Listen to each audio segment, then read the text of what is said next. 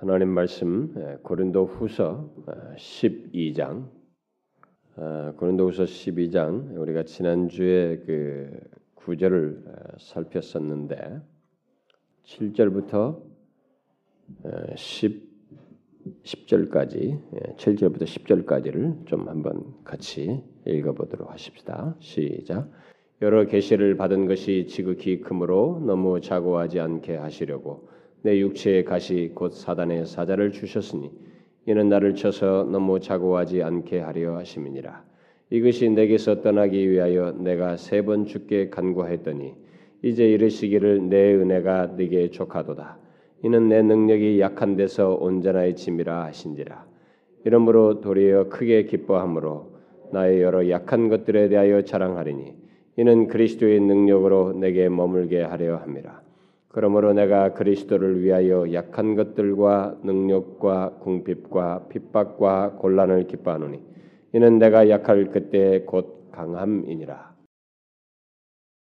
자, 그 제가 살펴볼 말씀은 지난 시간에도 살폈던 구절 상반절 내 은혜가 내게 족하도다라는 어, 이 말씀입니다.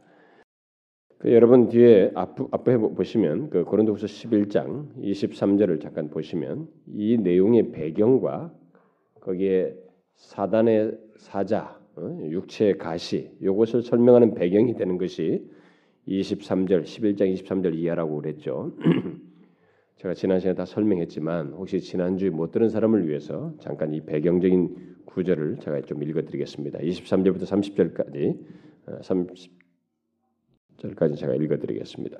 저희가 그리스도의 일꾼이냐 정신없는 말을 하거니와 나도 더욱 그러하도다. 내가 수고를 넘치도록 하고 옥에 갇히기도 더 많이 하고 매도 수없이 맞고 여러 번 죽을 뻔하였으니 유대인들에게 40에 하나 감한 매를 다섯 번 맞았으며 세 번 대장으로 맞고 한 번 돌로 맞고 세 번 파산하는데 일주야를 기품에서 지냈으며 여러 번 여행의 강의 위험과 강도 위험과 동족의 위험과 이방인의 위험과 신의 위험과 광야의 위험과 바다의 위험과 거짓 형제 중의 위험을 당하고 또 수고하며 쓰고 여러 번 자지 못하고 줄이며 목마르고 여러 번 굶고 춥고 헐벗었노라. 이외 일은 고사하고 오히려 날마다 내 속에 눌리는 일이 있으니 곧 모든 교회를 위하여 염려하는 것이라. 누가 약하면 내가 약하지 않냐면 누가 실족하게 되면 내가 애타하지 않더냐. 내가 부득불 자랑할진대 나의 약한 것을 자랑하리라. 어, 우리가 이 시간에 계속 그낮 시간에 살피는 말씀은 뭐 성탄절이 내일 모레지만은 뭐 그 성탄절 말씀은 25일 날 살피기로 하고 계속해서 살피는 은혜에 대한 말씀을 살피려고 하는데 우리가 계속해서 이 시간에 살폈던 내용은 은혜에 대한 것입니다. 우리가 은혜라는 말을 너무 익숙하게 하고 입에 달고 있습니다. 예수 믿는 사람들은 모두 다 은혜라는 말을 정말 가장 흔하게 쓰고 좋아하기도 하죠. 근데 그 은혜가 아, 예수를 믿는 사람들에게 베풀어질 때 그 은혜는 특별한 성격을 갖는다라는 것입니다. 그 은혜는 구원의 성격을 갖는다. 그냥 단순히 물론 예수를 믿지 않는 사람들도 마태복음 5장에서 말한 것처럼 해와 빛과 그들의 일정한 수명 죄를 지었음에도 어떤 사람은 70년, 80년 살게 하는 모두에게 일반적으로 베푸는 은혜가 있습니다. 근데 그런 은혜 말고 하나님의 백성들에게 베푸는 은혜는 특별한 은혜이다. 왜냐하면 우리를 죄에서 구원하셔서 이 구원의 과정 속에 이 땅에서 구원의 과정을 쭉 밟게 하고 그 과정 속에 수많은 사건들과 일들과 이런 것이 있는데 그 과정 속에서 우리를 변화시키고 성숙케 하는 어떤 은혜의 구체적인 역사가 행동이 있고 또 그것으로 끝나지 않고 완성될 하나님 나라, 영원한 하나님 나라까지 이끄는 것이 것이 바로 이 은혜로 말미암은 것이기 때문에 이 구체적인 은혜의 전면을 좀 나누어서 우리가 살피고 있습니다. 그래서 지난 시간에 살폈던 것은 벌써 우리가 몇 개월째 살피고 있습니다만은 지난 시간에 살폈던 것은 우리가 먼저 읽었었던 그 12장 9절 말씀을 통해서 어떤 상황에서든지 또 어떤 형편에든지 우리에게 베푸시는 하나님의 은혜가 족하다.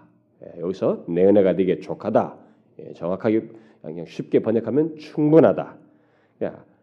우리가 어떤 상황에 있든지 우리에게 베푸시는 하나님의 은혜는 족한 성격을 가지고 있다. 충분하다라는 사실, 그 사실을 배경적으로 살폈습니다. 다 못 살폈기 때문에 오늘 이어서 살피게 되는데 그래서 우리가 어, 이것이 조금 이 말이 우리가 쉽게 인용하죠. 내 내가 내게 족하도다. 우리는 이 말을 많이 쓰지만 이 말의 배경을 보면 아주 심오하다는 것입니다. 이 바울이 주님으로부터 내 은혜가 네게 족하도다라는 이 말을 들었던 배경을 놓고 보면 그는 우리가 7절부터 읽었다시피 육체의 가시를 가지고 있었습니다. 사단의 사자라고 불리우는 이런 육체의 가시를 가지고 있었어요. 그러니까 몸에 무슨 어떤 몸에 어려움 가지고 있는 것이 있었지만 가지기도 있었고 이 어려움을 갖게 하는 배경적인 많은 것이 있었어요. 수도 없이 맞고 정말 돌로 맞아서 거의 죽어서 어, 밖으로 이렇게 나가게 성 밖으로 끌내 내보내질 않나. 그래서 온 몸에 참 남겨진 이 그 흔적들 그리고 여전히 남아 있는 어떤 몸의 결함. 그리고 그날 그 앞에 제가 읽어드렸던 11장 23절 이하가 말하다시피 그런 여정 속에서 춥고 헐벗고 배고프고 막 이런 많은 위험과 두려움을 느끼게 하는 그런 상황을 다 겪었어요. 그게 사단의 사자에 해당하는 어, 내용들이라고 했습니다.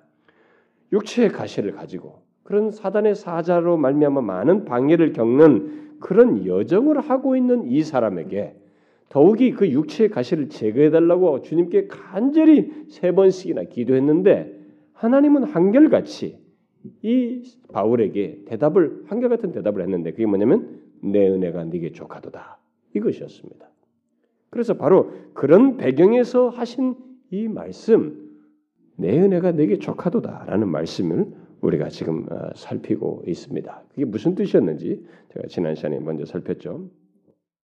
우리를 향한 주의 은혜가 충분하다는 것이 바로 우리는 이런 의미에서 같이 이해를 하고 있어야 됩니다. 우리는 일반적으로 주의 은혜가 내게 충분합니다. 하나님의 은혜가 내게 충분해요. 이렇게 말하면 우리들은 그 단어를 그 말을 어떤 시, 어떤 상황 속에서 쓰냐면은 뭔가 은혜가 충만하다고 할 만큼 뭐 마음이 뜨겁다거나 어떤 체험을 했다거나 아니면 뭐 하는 일이 잘 되거나 아, 요즘 뭐 사업도 잘 되고 막 삶이 좀 풍요로워진다거나 뭐 이런 것이 있으면 우리는 아, 은혜가 충만하다, 은혜가 족하다, 뭐 이렇게 생각을 하는데 이 배경상으로 보면 주님께서 이 말씀을 하신 배경을 보면 그게 아니라는 것입니다.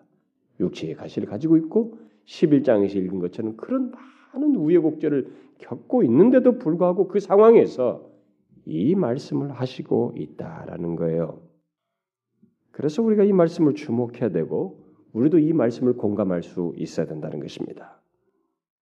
결국 주님께서 이 말씀을 하실 때는 우리가 어떤 상황에 있든지 곧 우리의 몸이 힘들든지 상황이 어렵든지 또 마음이 힘들든지 우리를 향한 주의 은혜가 여전히 베풀어져서 그런 상태에서도 그 어렵고 힘들고 마음 힘들고 그렇게 육체의 가시를 가지고 있는 상태인데도 인간의 본성적인 모습으로 보면 불만스럽고 짜증나고 모든 것이 힘들어서 막 자살하고 싶고 뭐 이런 것으로 끝날 것 같은데 그러지 않냐고 거기서 다른 경험을 한다는 것입니다.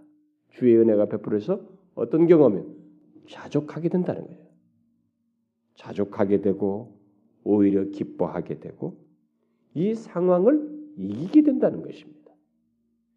이런 사실을 놓고 볼 때 우리가 그것을 자꾸 이 세상의 물질적인 개념으로 성공했느냐 잘 되느냐 개념만 가지고 하나님의 은혜를 생각하니까 이 족하다는 것이 인정이 안 돼서 그렇지 결국 많은 시련 11장의 실금 같은 그렇게 죽을 고비를 넘기는데도 바울이 마음에는 자족이 있어요. 기쁨이 있단 말이에요. 그리고 상황에서 극복해요. 그 상황을 이긴단 말입니다. 이게 어떻게 가능하냐? 이 두 개의 상황이 어떻게 가능하냐? 힘든데 11장 같은 경험을 하는 것과 또 감옥에 갇혀 있는데 자족하고 기쁘는 이 경험이 어떻게 존재할 수 있느냐 이게요. 이것이 바로 주의 은혜가 그에게 충분히 베풀어지기 때문에 가능하다는 것입니다. 주님께서 내 은혜가 내게 족하도다라고 말씀하신 것은 일차적으로 바로 그것을 두고 하신 것이었습니다. 그러니까 우리가 어떤 상황이든지 이길 수 있을 만큼 주의 은혜는 베풀어진다는 것이고 또 지금 내가 겪는 문제와 상황에서뿐만 아니라 궁극적으로 구원의 승리를 경험한다는 면에서 그 은혜로 말미암아 그래서 우리 내게 베풀어진 주의 은혜는 충분하다, 족하다 이렇게 말하고 있다는 것입니다.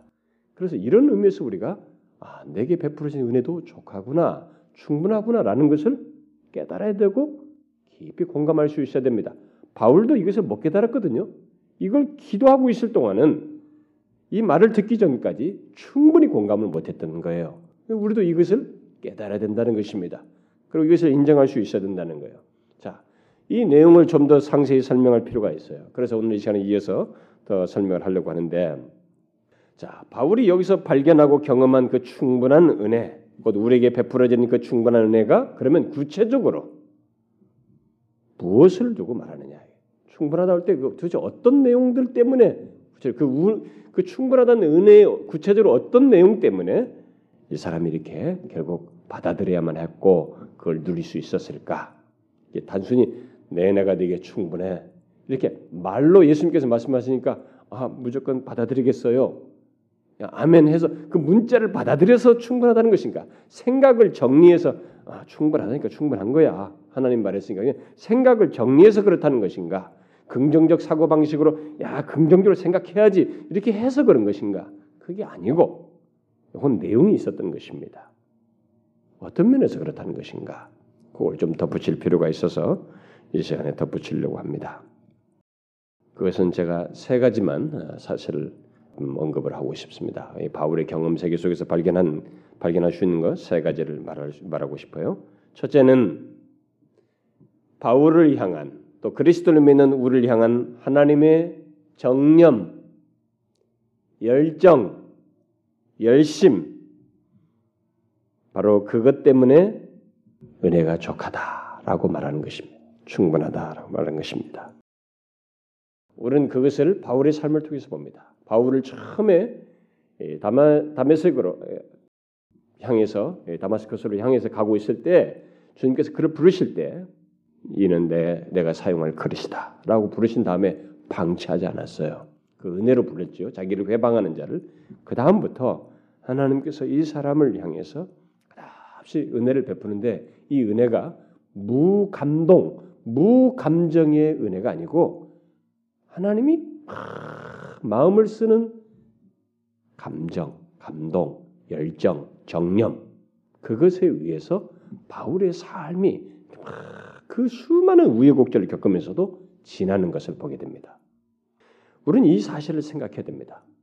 바울이 막 어려움을 겪을 때 하나님이 무감동, 아무런 감정도 없이 어떤 느낌 같은 것도 우리가 생각하는 그런 감동적인 그런 감정적인 어떤 열정, 정념 같은 것이 없이 그냥 딱 기계적으로 자 너를 불렀으니까 이제부터 너는 끝까지 갈 거야 이렇게 했다고 생각하면 안 됩니다.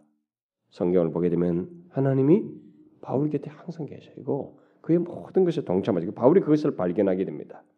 그러니까 바울이 경험한 하나님은 결코 멀리 계신 하나님이 아니었다는 것입니다.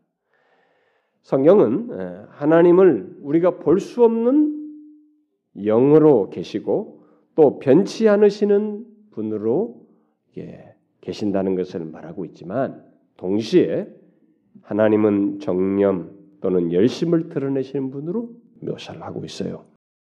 다시 말해서 전혀 느끼지 못하는 하나님이 아니라 우리가 겪는 고난과 고통을 다 상세하게 아시고 느끼실 수 있는 하나님으로 말하고 있습니다. 그래요. 하나님은 그런 면에서 은혜로우시고 자비로우시며 오래 참으시고 죄를 미워하시는 열정과 열심을 드러내십니다. 우리는 성경에 보면 그런 묘사들이 굉장히 많습니다. 은혜로우시고 자비로우시고 오래 참 여러분 오래 참는 때 무감동으로 참을 수 있어요? 그렇지 않습니다. 그것은 뭔가 마음을 써야만 해요. 죄를 미워하신다고 그러는데 죄를 미워하는 것이 그게 뭐예요? 그건 분명히 그분이 어떤 정서를 가지고 얘기하는 것입니다. 그렇게 열정과 열심을 드러내시는 분이에요. 실제로 성경을 보게 되면 하나님께서 그의 사랑을 굉장히 자기 백성들에게 따뜻하고 따뜻하게 또 열정적으로 이렇게 드러내시면서 그런 것을 그런 표현으로 그런 말로 표현을 하고 어, 언급할 뿐만 아니라 동시에 죄를 싫어하시는 데서도 동일한 그 강조, 그러니까 죄를 싫어하시는 마음과 감정을 동일하게 강한 말로 표현하는 것을 보게 돼요. 그래서 성경에 보면 슬퍼하신다, 뭐 염려하시고 뭐 노하신다 이런 표현들이 있는 것입니다. 하나님의 정념, 열정, 어떤 감정을 얘기하는 것이죠. 그리고 비유적으로 하나님을 묘사할 때 예레미야 같은 거 보면은 사랑하는 남편으로 그냥 단순하게 무감각한 자기 백성들에 대해서 무감각한 존재가 아니라 굉장히 사랑하는 남편과 같은 분이시다 묘사를 하고 있고 또 자식을 위로하는 어머니로 이사에서 묘사되죠. 자식을 위로합니다. 여러분 자식을 위로할 때 그게 뭐 무감각하게 할 수 있어요? 아니죠. 하나님은 그런 감정, 정념을 가지신 분입니다. 또 불쌍히 여기시는 아버지로서 묘사되죠. 또 방심치 아니하고 양들을 돌보는 목자같이 그렇게 묘사를 하고 있습니다. 또 역대하를 보게 되면 신실한 친구로 자기 친구를 위해서 굉장히 마음을 쏟는 신실한 친구로 묘사를 하고 있습니다. 결국 하나님은 그렇게 정념과 열정과 연민과 열심을 가지시고 나타내시는 분이시요 강렬한 감정을 가지신 분이시라는 것을 성경이 묘사하고 있습니다. 그렇게 하나님은 자기 백성들 에서 마음을 깊이 쓰시는 분이십니다.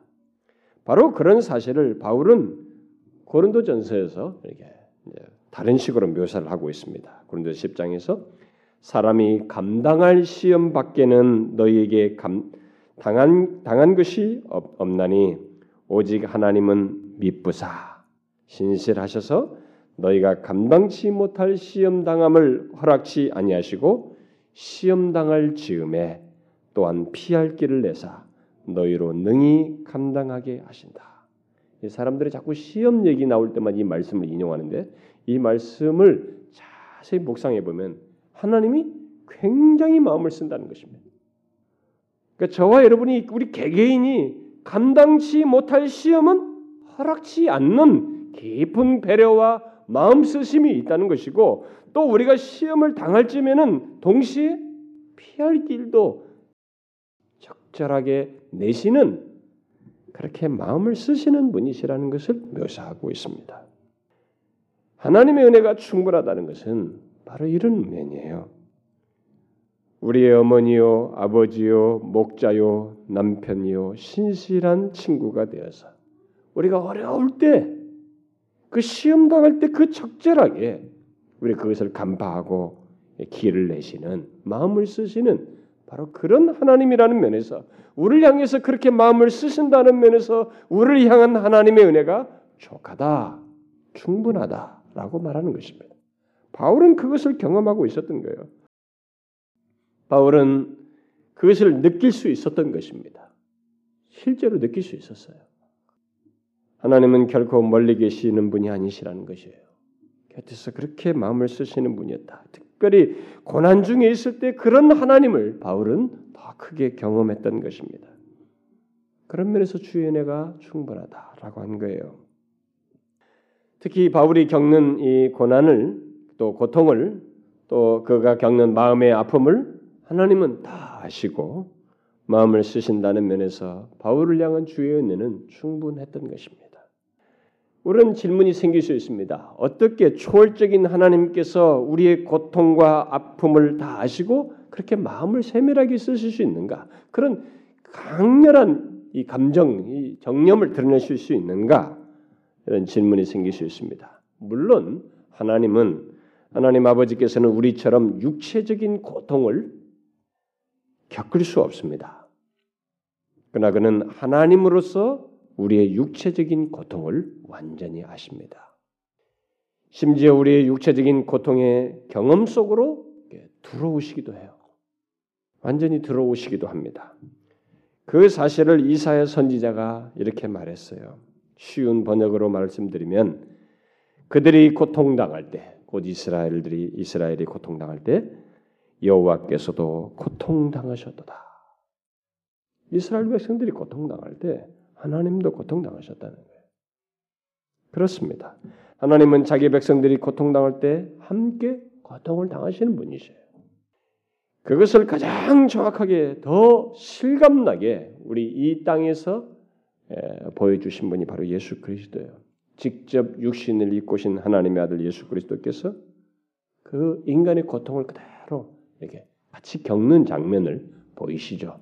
여러분 예를 들어서 뭐 병자들 고칠 때도 그렇고 눈물을 흘리신 장면에서도 그렇고 특별히 나사로 같은 경우를 볼 때 나사를 보면서 죽은 나사를 하기 전에 그 무덤 앞에서 눈물을 흘리시면서 그의 고통에 그걸 자신이 느끼신다는 것을 드러내십니다. 그것은 하나님의 표현이에요. 예수 그리스도의 경험은 바로 하나님 아버지의 경험입니다. 예수 그리스도의 이해는 하나님 아버지의 이해예요. 같은 것입니다. 바울은 하나님께서 그러하시다는 사실을 알고 있었습니다. 그래서 바울에게 있어서 아니 우리 그리스도를 믿는 우리 모두에게 있어서 하나님의 은혜가 충분하다는 것은 일차적으로 하나님께서 우리 가까이에 계셔서 우리의 모든 것을 다 하시고 그 우리가 겪는 고통과 아픔에 동참하시고 그것을 느끼시면서 마음을 쓰신다는 거예요. 그래서 피할 길도 내신다는 면에서 주의 은혜가 충분하다는 것입니다. 하나님은 그렇게 우리에게 대해서 열심과 열정을 가지고 계십니다. 정념을 가지고 계셔요. 깊이 마음을 쓰시는 분이십니다. 우리를 몰라라 하거나 방치하거나 멀리서 방관전처럼 보고 계시는 분이 아니시라는 것입니다. 그것을 더욱 적절하게 알고 싶다면 여러분들이 그리스도의 십자가를 보면 됩니다.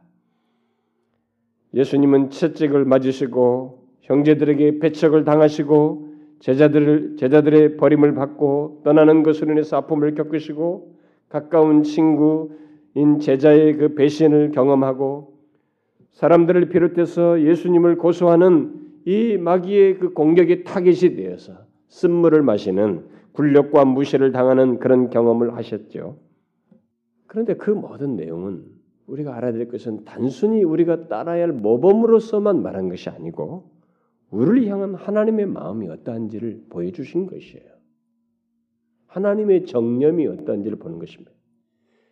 우리를 고통 가운데 있고 죄 가운데 연약함 가운데 있고 시험 당하는 우리를 향한 하나님의 열심, 마음이 어떠한지를 보여준 것입니다. 하나님의 정념이 자신의 목숨을 내며 심지어 독생자의 죽음에 죽으면서까지 우리를 향하여 하나님의 마음이 그렇게 불타오른다는 것을 보여주는 것이에요. 우리가 하나님의 진리를 좀 풍성히 알 필요가 있습니다. 예수 믿는 사람들이 교회당에 와가지고 어, 하나님께서 우리를 위해서 죽으셨대, 십자가에서 죽으셨대, 구원을 주셨대 너무 단순하게 알아요. 우리가 너무 사고가 단순해지거든요, 요즘에. 그러니까 단순하게 아는데 여러분 깊이 생각해 보셔야 됩니다. 하나님의 아들 예수 그리스도의 죽으심 속에는 우리를 향한 하나님의 정념이 있어요. 불타오르는 마음이 있는 것입니다. 강렬한 정서가 있어요. 강렬한 감정이 있습니다. 우리를 연민하는 마음이 강하게 있어요. 그것을 드러내신 것입니다. 그 정념은 결국 우리를 죄에서 구원하시고 그 구원의 모든 여정 속에서 은혜를 베푸시는 과정 속에서 동일하게 드러나는 것입니다.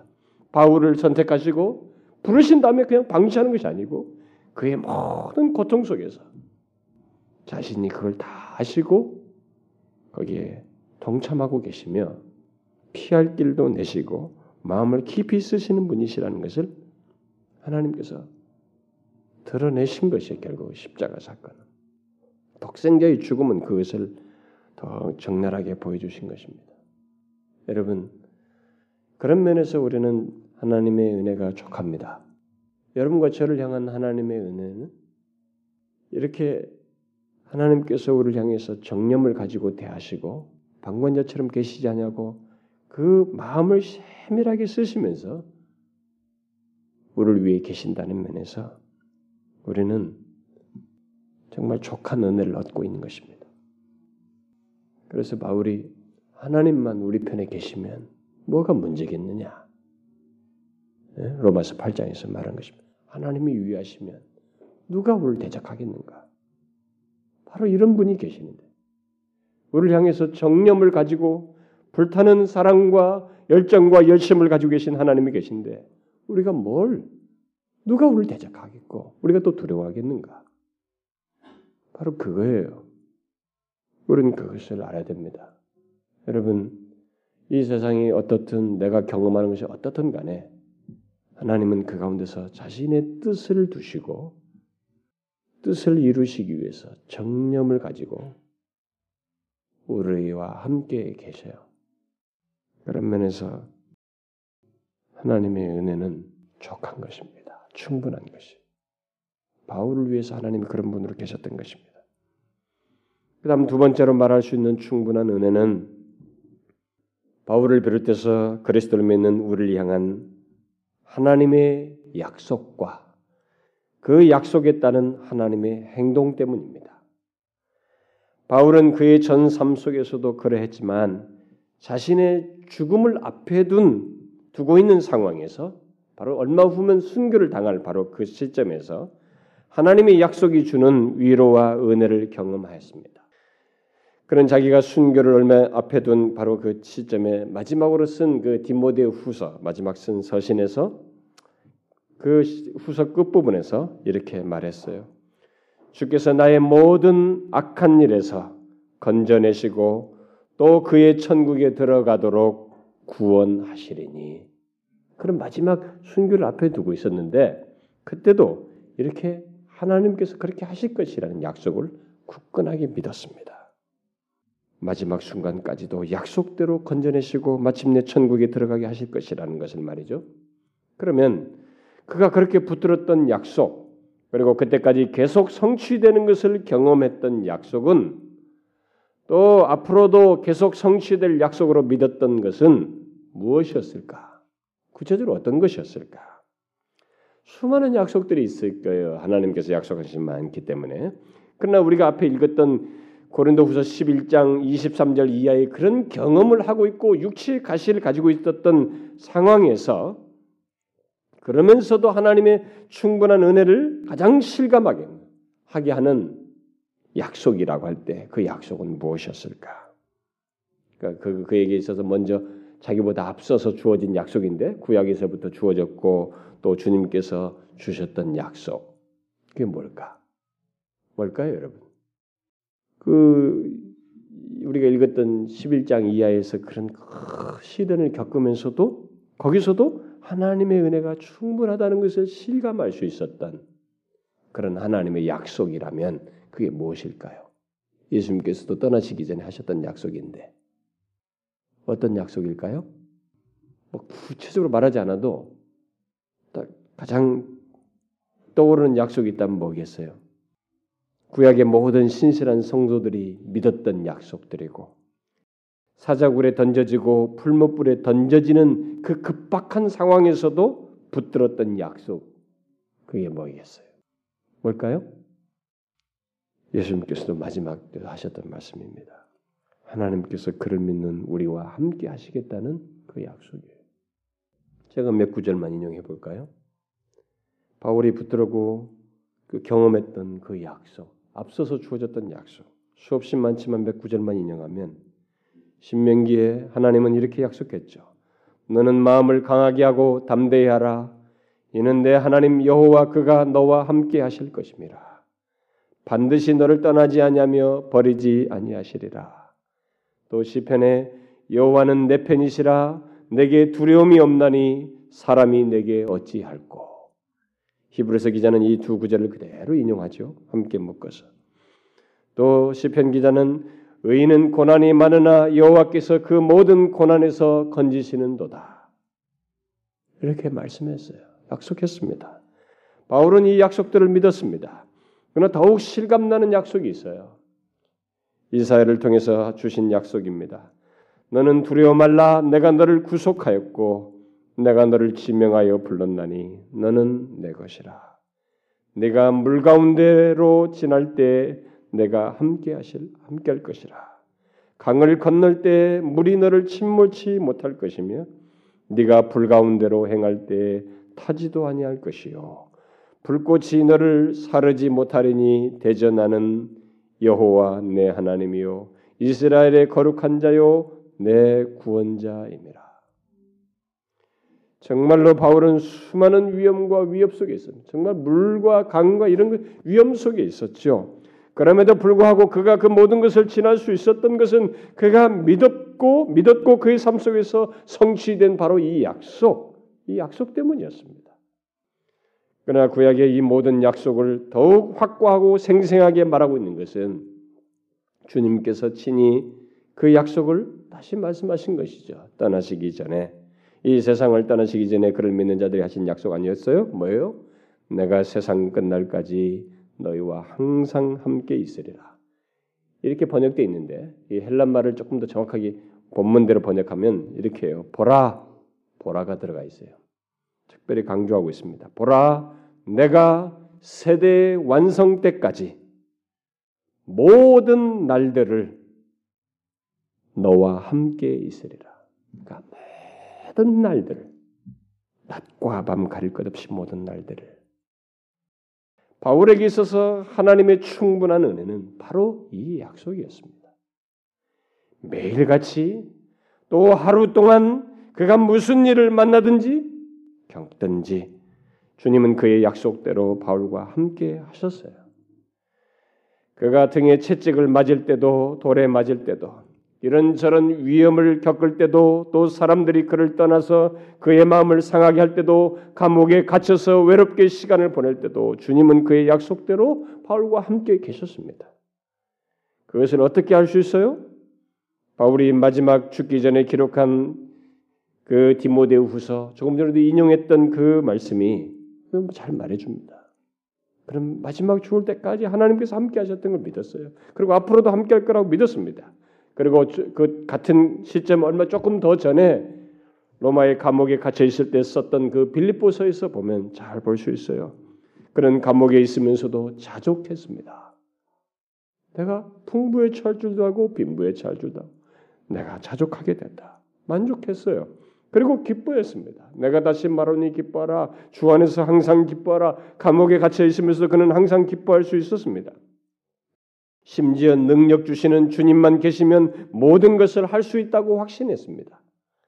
그런 사실을 볼 때 함께 하시겠다는 하나님의 약속과 그 약속대로 어떤 형편이든지 함께 하시는 것은 정말로 충분한 은혜예요.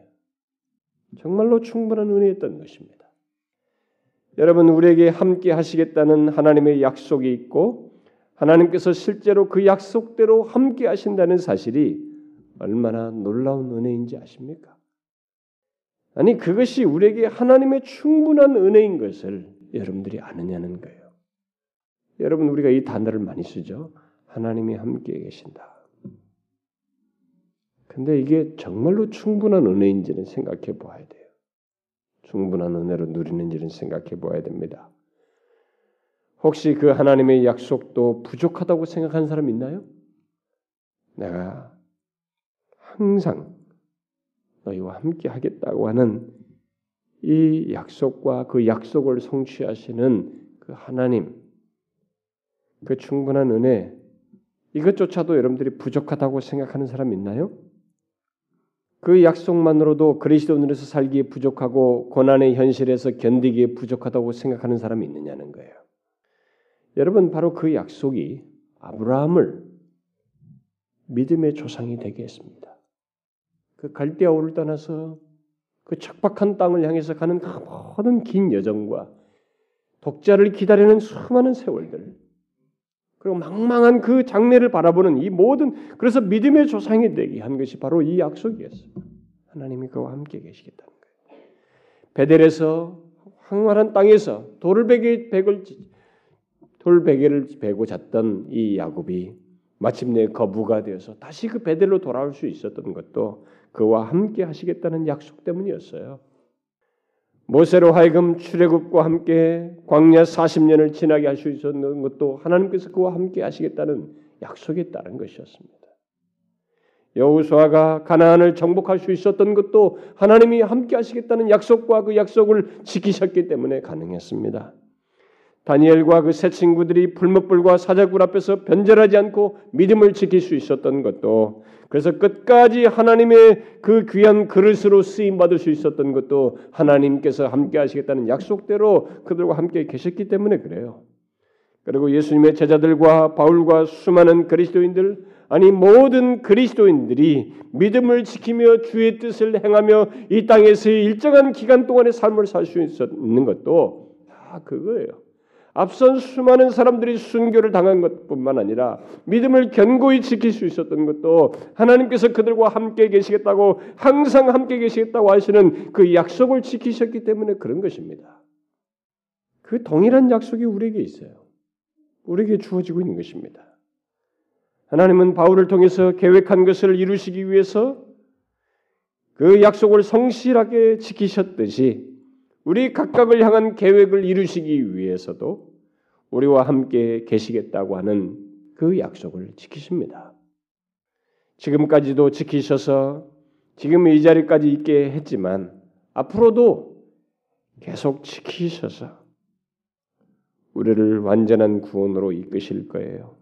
단 하루도 빠짐없이 우리가 그 어떤 형편에 처하든지 내가 홀로 외롭고 힘들고 고통과 고난 가운데 있어도 하나님은 우리와 함께 계셔서 우리를 통해서 이루시고자 하는 뜻을 이루실 것입니다.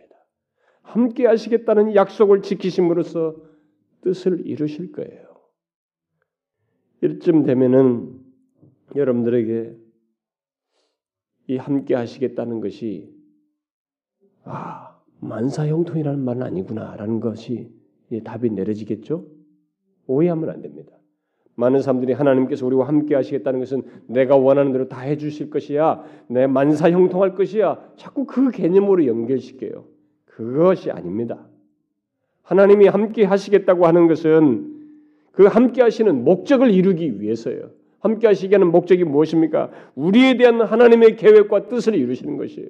우리가 고난을 겪어도 바울처럼 그렇게 고난을 겪어도 그의 삶을 통해서 복음을 전하고 그리스도를 드러내고 땅 끝까지 복음을 전파해서 그리고 그의 삶을 후대 많은 사람들에게 증거해서 모범을 삼게 했었던 그 뜻을 이루기 위함인 것처럼 똑같습니다. 하나님께서 우리에게 함께 하셔서 이루시고자 하는 뜻이 있어요. 함께 하신다는 것은 그저 내가 원하는 거 다 해준다는 말이 아닙니다. 그러므로 중요한 것은 우리가 어떤 경험을 하든 어떤 상황에 처하든지 하나님이 함께 계셔서 우리를 통해 이루시고자 하는 하나님의 뜻이 반드시 이루어진다는 거예요. 이루어진다는 것입니다. 물론 그 과정에서 하나님의 충분한 은혜, 곧 하나님께서 함께 계심으로써 우리를 고난 중에도 위로도 하시고 또 만족해도 하시고 기뻐하기도 하시는 그 경험을 하시기도 합니다. 그래서 바울이 고린도 어, 후서 1장에서 이런 말을 했죠. 그리스도의 고난이 우리에게 넘친 것 같이 우리의 위로도 그리스도로 말미암아 넘치는도다. 아, 고난도 넘치는데 위로도 그리스도로 말미암아 넘친다는 거예요. 그것이 바로 충분한 은혜입니다. 어떻게 고난을 경험하는데 거기에 위로가 넘칩니까? 어떻게 감옥에 갇혔는데 기쁠 수 있어요? 어떻게 상황이 힘들고 채찍에 맞는데 그것을 인하여 기쁠 수 있습니까? 사도행전에 나오잖아요. 그들이 고난당을 합당하게 여겼다고 매를 맞고 나오는 상황인데 어찌 그런 일이 벌어질 수 있습니까? 이것이 바로 함께 계시는 충분한 은혜, 함께 계셔서 그들 가운데 위로하시는 하나님 때문에 그렇습니다. 이게 그리스도인의 경험이에요. 여러분, 여러분과 저에게는 그 약속이 있습니다. 내가 끝까지 항상 매일같이 함께 하시겠다고 약속하시고 그 약속을 이루시는 하나님의 구체적인 행동이 있습니다. 우리는 이런 약속과 약속이 성취되는 대상이라는 면에서 족한 은혜를 받고 있는 것입니다. 충분한 은혜를 받고 있는 거예요. 너무 물질적이고 이 세상이 돈밖에 모르는 세상이다 보다 보니까 하나님 은혜도 돈과 연관지어요. 잘 되고 모든 것이 만사형통해야 충분한 은혜라고 생각이 돼요. 아니에요, 여러분. 성경은 내 은혜가 네게 족하도다 올 때는 육체의 가시를 가지고 있는 상황에서 하신 말씀이에요. 그 가운데서도 함께 계시기 때문에 하신 말씀입니다. 하나님은 우리에게도 그 약속 가운데 함께 계셔요. 이걸 믿으셔야 됩니다. 이제 여기에 마지막으로 덧붙이고 덧붙일 수 있는 충분한 은혜는 하나님의 백성 공동체 속에서 경험하는 위로와 기쁨이에요. 이것이 하나님의 충분한 은혜입니다. 하나님 백성 공동체 안에서 경험하는 위로와 기쁨. 이것이 하나님께서 우리에게 베푸시는 충분한 은혜입니다. 특별히 바울이 경험한 충분한 은혜였어요. 바울은 그리스도를 섬기는 삶 속에서 정말로 이 공간적으로 보면 이 외면상으로 보면 홀로 되는 경험을 굉장히 많이 했습니다. 정말 바울은 외로운 길을 갔지요. 그러나 바울은 그런 경험 속에서도 그리스도인들 가운데서 이 복음의 열매가 맺혀지고 또 그리스도인들과 가졌던 교제 속에서 위로와 기쁨을 얻었습니다. 크게 얻었어요. 그, 그로 인해서 그가 하나님께서 자신을 향해서 여전히 은혜를 베풀고 계시구나 라고 하는 것을 경험했습니다. 그가 기록한 이런 구절들을 제가 인용하고 싶습니다. 에베소 교회 성도들에게 보낸 편지에서 이렇게 말했어요. 이를 인하여 주 예수 안에서 너희 믿음과 모든 성도를 향한 사랑을 나도 듣고 너희를 인하여 감사하기를 맞이 아니하고 내가 기도할 때 너희를 말하노라. 그는 에베소 교회 안에서 그래도 믿음이 자라는 성도들을 보면서 막 감사했어요. 그게 위로와 기쁨이 됐습니다. 또 빌립보 교회 성도들에게 편지하면서 내가 너희를 생각할 때마다 너희 하나님께 감사하며 간구할 때마다 너희 무리를 위하여 기쁨으로 항상 간구함은 첫날부터 이제까지 복음에서 너희가 교제함을 인함이라. 이들 때문에 그들에서 복음 안에서 교제하면서 자라나는 걸 보면서 기뻐했어요. 기쁨으로 간, 간구한다 그랬죠. 또 골로새 교회 편지하면서 우리가 너희를 위하여 기도할 때마다 하나님 곧 우리 주 예수 그리스도의 아버지께 감사하노라. 이는 그리스도 예수 안에 너희의 믿음과 모든 성도에 대한 사랑을 들으며 그들이 믿음과 사랑으로 이렇게 자라고 있어서 이것이 바울에게 위로와 기쁨이 되었습니다. 근데 이들이 이렇게 잘할 수 있는 것이 바울이 했기 때문에요. 하나님께서 그 일을 하고 계셨어요. 그 일을 하고 있는 그 결과가 이 사람에게 다너 수고가 헛되지 않다는 것을 알게 하시면서 위로와 기쁨을 주었던 것이에요. 데살로니가 교회에 보낸 편지에서 이렇게 말했습니다. 우리가 너희 무리를 인하여 항상 하나님께 감사하고 기도할 때 너희 너희의 말함은 너희의 믿음과 역사와 사랑의 수고와 우리 주 예수 그리스도 안에 그 그리스도에 대한 소망의 인내를 우리 하나님 아버지 앞에서 쉬지 않고 기억하며 이들은 믿음의 역사와 사랑의 수고와 이 소망의 인내가 참 모범적으로 보였습니다. 그래서 두 번째 그들에게 다시 보낸 편지에서 형제들아 우리가 너희를 위하여 항상 하나님께 감사할지니 이것이 당연함은 너희 믿음이 더욱 자라고 너희가 다 각기 서로 사랑함이 풍성함이며 그리고 너희의 모든 너희 너희의 참은 모든 핍박과 환란 중에서 너희 인내와 믿음을 인하여 하나님의 여러 교회에서 우리가 친히 자랑합니다. 참 자랑할 만큼 대사님과 교회가 자라고 있었습니다. 그러니 그것이 이에게 말할 수 없는 기쁨과 위로가 되었어요. 신실한 그리스도인들이 열심히 주를 섬기고 그리스도께 충성하는 것을 보면서 바울은 몹시 기쁨과 위로를 얻었던 거예요. 물론 자신을 슬프게 하는 사람들도 있었습니다. 지난주에 살펴본 것처럼 배교, 하고 떠나고 상하게 하고 막 괴롭힌 사람들도 있었어요. 그러나 신선한 성도들과 동력자들로 인해서 용기와 힘을 얻었습니다. 이것은 그에게 큰 부분이었어요. 그것은 바울의 삶 속에서 느꼈던 또 다른 하나님의 충분한 은혜였던 것입니다. 여러분은 그것이 바로 이런 것이 공동체 안에서 다른 다른 지체들, 이 성도들, 그리스도인들로 인해서 그 안에서 경, 갖게 되는 위로와 기쁨이 하나님의 충분한 은혜라는 것을 아셔야 합니다. 이게 하나님께서 우리에게 베푸시는 족한 은혜 중의 하나예요. 우리 곁에 있는 신실한 지체들과 동력자들, 교회 성도들 인해서 얻는 위로와 용기와 기쁨 이게 그냥 있는 게 아닙니다. 하나님께서 우리에게 믿음을 이렇게 다시 돕는 힘을 갖게 하고 베푸시는 은혜의 한 내용이에요. 족한 은혜 중에 하나인 것입니다. 저희 역사 속에서 저희 사역 속에서도 예, 마음을 아프게 하는 그런 경험들이 있어 왔죠. 지금까지 제가 저 초, 초기 사역부터 보면은 옛날 옛날에 뭐 최초의 사역에서 전도사 시절부터 지금까지 그러나 마음을 아프게 하는 그런 상황과 일들과 사람들이 있었지만은 그러나 그 가운데서도 위로와 용기를 주는 사람과 사건과 상황들도 참 많았어요. 그게 족한 은혜였다는 것입니다. 하나님께서 저에게 베푸시는 충분한 은혜 중의 하나였어요. 바울은 바로 그런 의미에서 하나님의 은혜가 족하다는 것을 알고 그의 서신들 속에서 자신에게 위로와 기쁨이 되고 용기를 주었던 사람들을 구체적으로 언급하기도 합니다. 저는 그들을 연, 그들을 잠깐 열거하고 싶습니다. 먼저 아시아에서 그리스도께 아시아에서 그리스도께로 처음 회심한 사람 에베네도가 있었습니다. 바울은 그를 나의 사랑하는 에베네도라고 굳이 언급하고 기록하고 있습니다. 또 에바브라가 있었습니다. 바울은 그를 우리와 함께 종된 사랑하는 에바브라, 그리스도의 신실한 일꾼이라고 했습니다. 분명히 바울에게 위로가 되었어요. 또 아리스다고가 있었습니다. 바울은 그를 나와 함께 갇힌 아리스다고라고 했습니다. 함께 갇혔으니 얼마나 위로와 힘이 되었겠어요.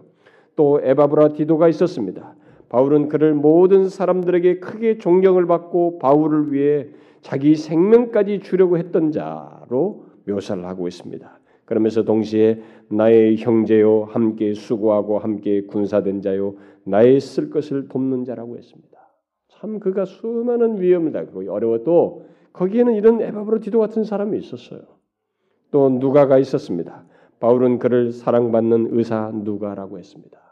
누가는 바울이 마지막 죽을 때까지 마지막 때까지 곁에 있었던 사람이었어요. 참 바울에게 큰 위로가 되었죠. 또 오네 오네시보로가 있었습니다.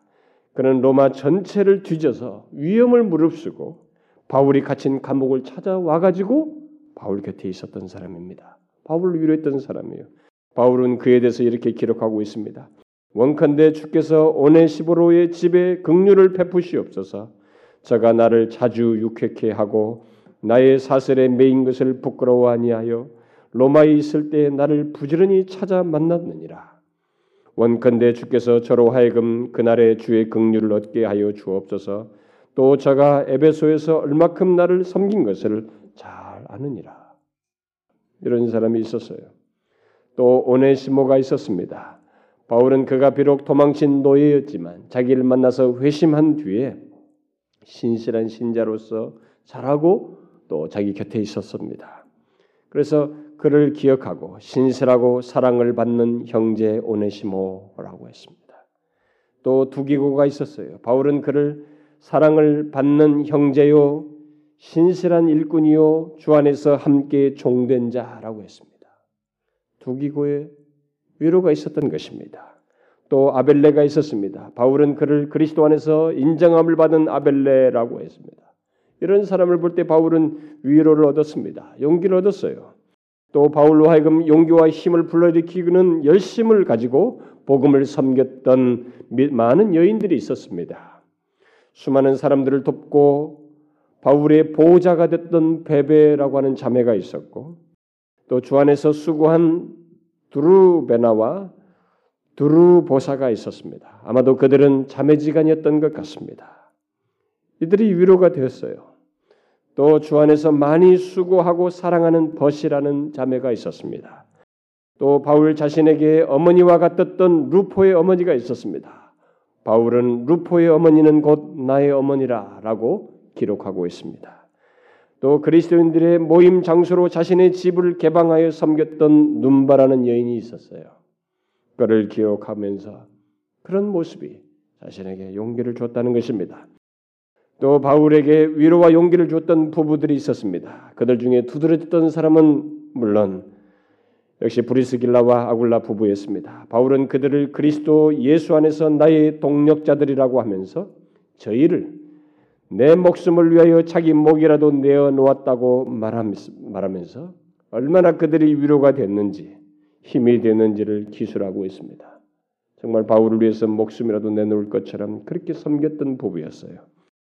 또 바울의 친척이었던 안드로니고와 유니아라는 부부가 있었습니다. 그들은 바울보다 먼저 회심하여서 아마도 바울이 바울을 위해서 기도했던 것 같고 그와 함께 옥에 갇혔던 사람들입니다. 그러니 위로가 되었겠죠. 여러분 바울 곁에 그의 삶과 사역 속에 이런 사람들이 있었다는 것을 한번 생각해 보십시오. 그 견디기 힘든 상황과 고통 속에서 얼마나 큰 위로와 힘이 되었겠어요?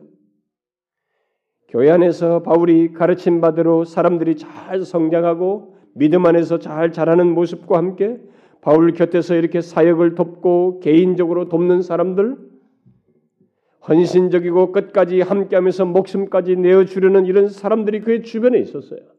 그렇게 신앙 안에서 움직이는 수많은 사람들이 있었습니다. 그것은 분명히 바울에게 은혜였습니다. 바울에게 다각적으로 마음의 용기를 주고 더 주님을 섬기도록 하는데 힘을 보탰어요. 그야말로 충분한 은혜였던 것입니다. 족한 은혜였어요. 그뿐입니까? 아니에요. 그 외에도 더 있습니다. 그가 순교할 때입니다. 그가 순교할 때 전해오는 바대로 그는 단두대의 목이 잘린 것으로 알려지고 있습니다. 어떤 그림 사파로는 이만한 큰 통나무 위에 목을 걸고 있고 토끼로 내리치는 장면이 사파가 있어요. 그렇게 했던 어쨌든 그런 목이 잘려서 죽게 됩니다. 그때 정말 죽는 장면은 누가 대신 죽어줄 수도 없고 같이 죽는 사람도 없이 철저하게 혼자가 되는 경험이었어요. 그는 그 세상을 떠나게 되는 그 상황에서 이전에 자기가 순교에 동참했던 그 스테반이 순교할 때와 같은 경험을 했을 것이 분명합니다. 그는 그에 앞서서 하나님께 이끌려서 갔던 구름같이 허다한 그 수많은 증인들과 셀 수 없이 많은 천사들에 둘러싸이는 가운데서 순교에 이르렀을 것이 분명합니다. 그 또한 예외 없이 스데반을 맞이했던 그 수많은 전사들과 허다한 증인들이 그의 앞에서 맞이했던 것처럼 바울도 그 순교하는 그 순간에서도 주께서 정말로 항상 자기 곁에 계시다는 것을 경험했을 거예요. 경험했죠. 결국 그의 순교할 때조차도 그는 혼자가 아니었다는 것을 경험한 것이죠. 우리가 기억할 하나님의 은혜는 바로 그것입니다. 이 땅에서 수없이 많은 믿음의 동료들이 우리 주변에 있고 우리가 힘들지만 그래도 믿음을 지키면서 우리에게 좋은 모범과 동기부여를 하는 그런 지체들과 믿음의 사람들 또 앞선 믿음의 선배들이 있고 또 영원히 함께하며 영원을 보낼 그리스도 안에 있는 사람들 특별히 이렇게 같은 공간 안에서 가까이서 위로와 용기를 주는 그렇게 세워주는 다른 지체들이 우리에게 있습니다. 그것은 모두 우리에게 베푸시는 하나님의 충분한 은혜예요. 이것은 충분한 은혜 중에 하나입니다. 그리고 우리가 주님 앞에 이르게 될 때에는 우리보다 앞서간 수많은 증인들과 천사들이 우리를 분명히 기록된 대로 스데반을 맞이했던 것처럼 우리를 기쁨으로 맞게 될 것입니다. 그것은 가상적인 그림이 아니에요. 환상이 아닙니다. 영화의 장면이 아닙니다. 그리스도를 믿는 백성들에게는 분명히 있는 영물들의 하나님께서 실제적으로 준비하시고 행하시는 행동이에요. 그래서 우리가 임종할 때조차도 누구도 같이 따라가지 않는 그 순간 철저하게 혼자가 되는 그 순간에도 우리는 결코 홀로 있게 되지 않습니다. 주께서 말씀하신 대로 내가 항상 함께 하시겠다 라고 말한 대로 함께 하시게 돼요. 여러분 왜 주님께서 바울에게 육체의 가시를 제거하지 않고 그대로 두시면서 또 고린도후서 11장 23절 이하의 경험을 하고 있는 그에게 주의 은혜가 족하다고 했는지 아시겠어요? 바로 우리를 향한 하나님의 정념과 열심과 연민이 있기 때문이에요. 마음 쓰심이 있기 때문입니다. 결코 깨어질 수 없는 하나님의 약속이 우리의 삶이 다할 때까지 있어서 성취되기 때문입니다. 그리고 우리 곁에 위로와 용기를 주는 지체들과 다른 그리스도인들과 또 마지막까지 함께할 허다한 증인들과 천사들이 있기 때문입니다. 하나님이 계시기 때문이에요. 그 충분한 은혜가 저와 여러분에게 있습니다. 그리고 우리는 그 충분한 은혜 때문에 고난 속에서도 만족하게 되고 기뻐할 수 있고 승리하게 되는 경험을 하게 될 것입니다. 특히 최종적인 구원에 이르기 이를 때 그것을 더욱 확인하게 될 것입니다. 우리는 이것을 믿어야 됩니다. 저와 여러분에게 분명히 충분한 은혜가 족한 은혜가 있다는 것입니다. 이걸 우리가 너무 몰랐던 거예요. 저는 이 말씀을 다 준비하고 나서 잠시 이 모든 걸 다 다시 살핀 다음에 묵상해 보았어요. 나는 이 충분한 은혜를 알고 있는가? 제 자신에게 물었습니다. 나는 이 충분한 은혜를 알고 인정하고 있는가? 누리고 있는가? 주의 은혜가 내게 족하고 충분하다는 것을 알고 주님을 믿고 있는가? 혹시 그것도 모르고 인정치 않으면서 불만을 품고 살고 있지는 않은가? 나는 이 충분한 은혜를 알고 인정하며 살고 사역하고 있는가? 나는 이 말씀을 전하기에 앞서서 나는 이 말씀을 깊이 수용하고 있는가? 나는 인정하고 있는가? 남들에게 말하기 앞서서 내 자신은 그러한가? 이 말씀대로 내게 베풀어지는 충분한 은혜를 기억하고 감사하는가? 나는 이 안에 은혜 안에 은혜 안에서 살고 사역을 하고 있는가? 이 충분한 은혜를 붙들고 나아갈 수 있는가? 깨달음이 부족하고 실제 이 적용면에서 부족하다는 것이 선명해요. 이런 질문 앞에서.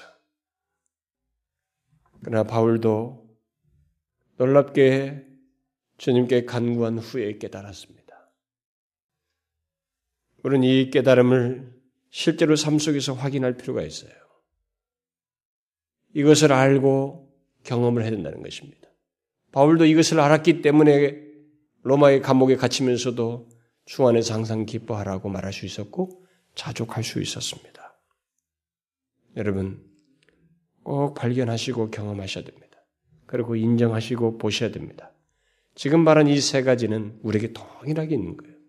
정말 족한 은혜입니다. 그렇죠? 이 족한 은혜를 인정하면서 누리셔요. 충분한 은혜가 우리에게 여전히 베풀어지고 있다는 것을 누리시라는 것입니다. 물론 교회적으로 더 충만케 하시는 하나님께서 부어주시는 은혜의 영역도 있을 거예요. 그러나 그것은 이 족한 은혜를 누리는 가운데서 얘기해요. 이것조차도 분별하지 못하고 누리지 못하면서 충분한 은혜, 더 부어주시는 충만한 은혜를 구하는 것은 또 다른 은혜를 구하는 것은 그것 주어져도 활용 못하고 인정 못할 것이 분명합니다. 그러니 이 은혜부터 알고 누려야 된다는 거예요. 우리의 삶 속에는 이 충분한 은혜가 계속 베풀어집니다. 멈추지 않고. 우리가 그것을 기억해야 된다는 거예요. 여러분 아시겠죠? 기도합시다. 하나님 아버지, 너무 감사합니다. 하나님의 은혜가 충분한 은혜가 우리에게 베풀어지고 있다는 사실을 알게 해 주시니 너무 감사합니다. 설사 우리가 모르고 있어도 그 은혜 베풀어짐이 충분한 은혜가 베풀어진 일이 우리에게 있다는 것이 너무 놀랍고 감사합니다. 이제 우리가 알므로 인해서 더욱 풍성히 이 충분한 은혜를 인정하며 누리기를 소원합니다. 특별히 어렵고 힘들 때도 우리와 함께 계시며 매일같이 상황 속의 모든 것에 같이 계셔서 뜻을 이루시는 하나님, 그 하나님이 계시며 우리를 붙드신다는 것, 우리를 위해서 깊이 마음을 쓰신다는 사실로 인해서 위를 얻고 힘을 얻기를 원합니다. 믿음 변절하지 않냐고 이 세대를 지나기를 원합니다. 이 충분한 은혜로 더욱 누리며 그리스도를 증가하고 주님의 뜻에 합당하게 행하는 저희들 되게 하옵소서. 예수 그리스도의 이름으로 기도하옵나이다. 아멘.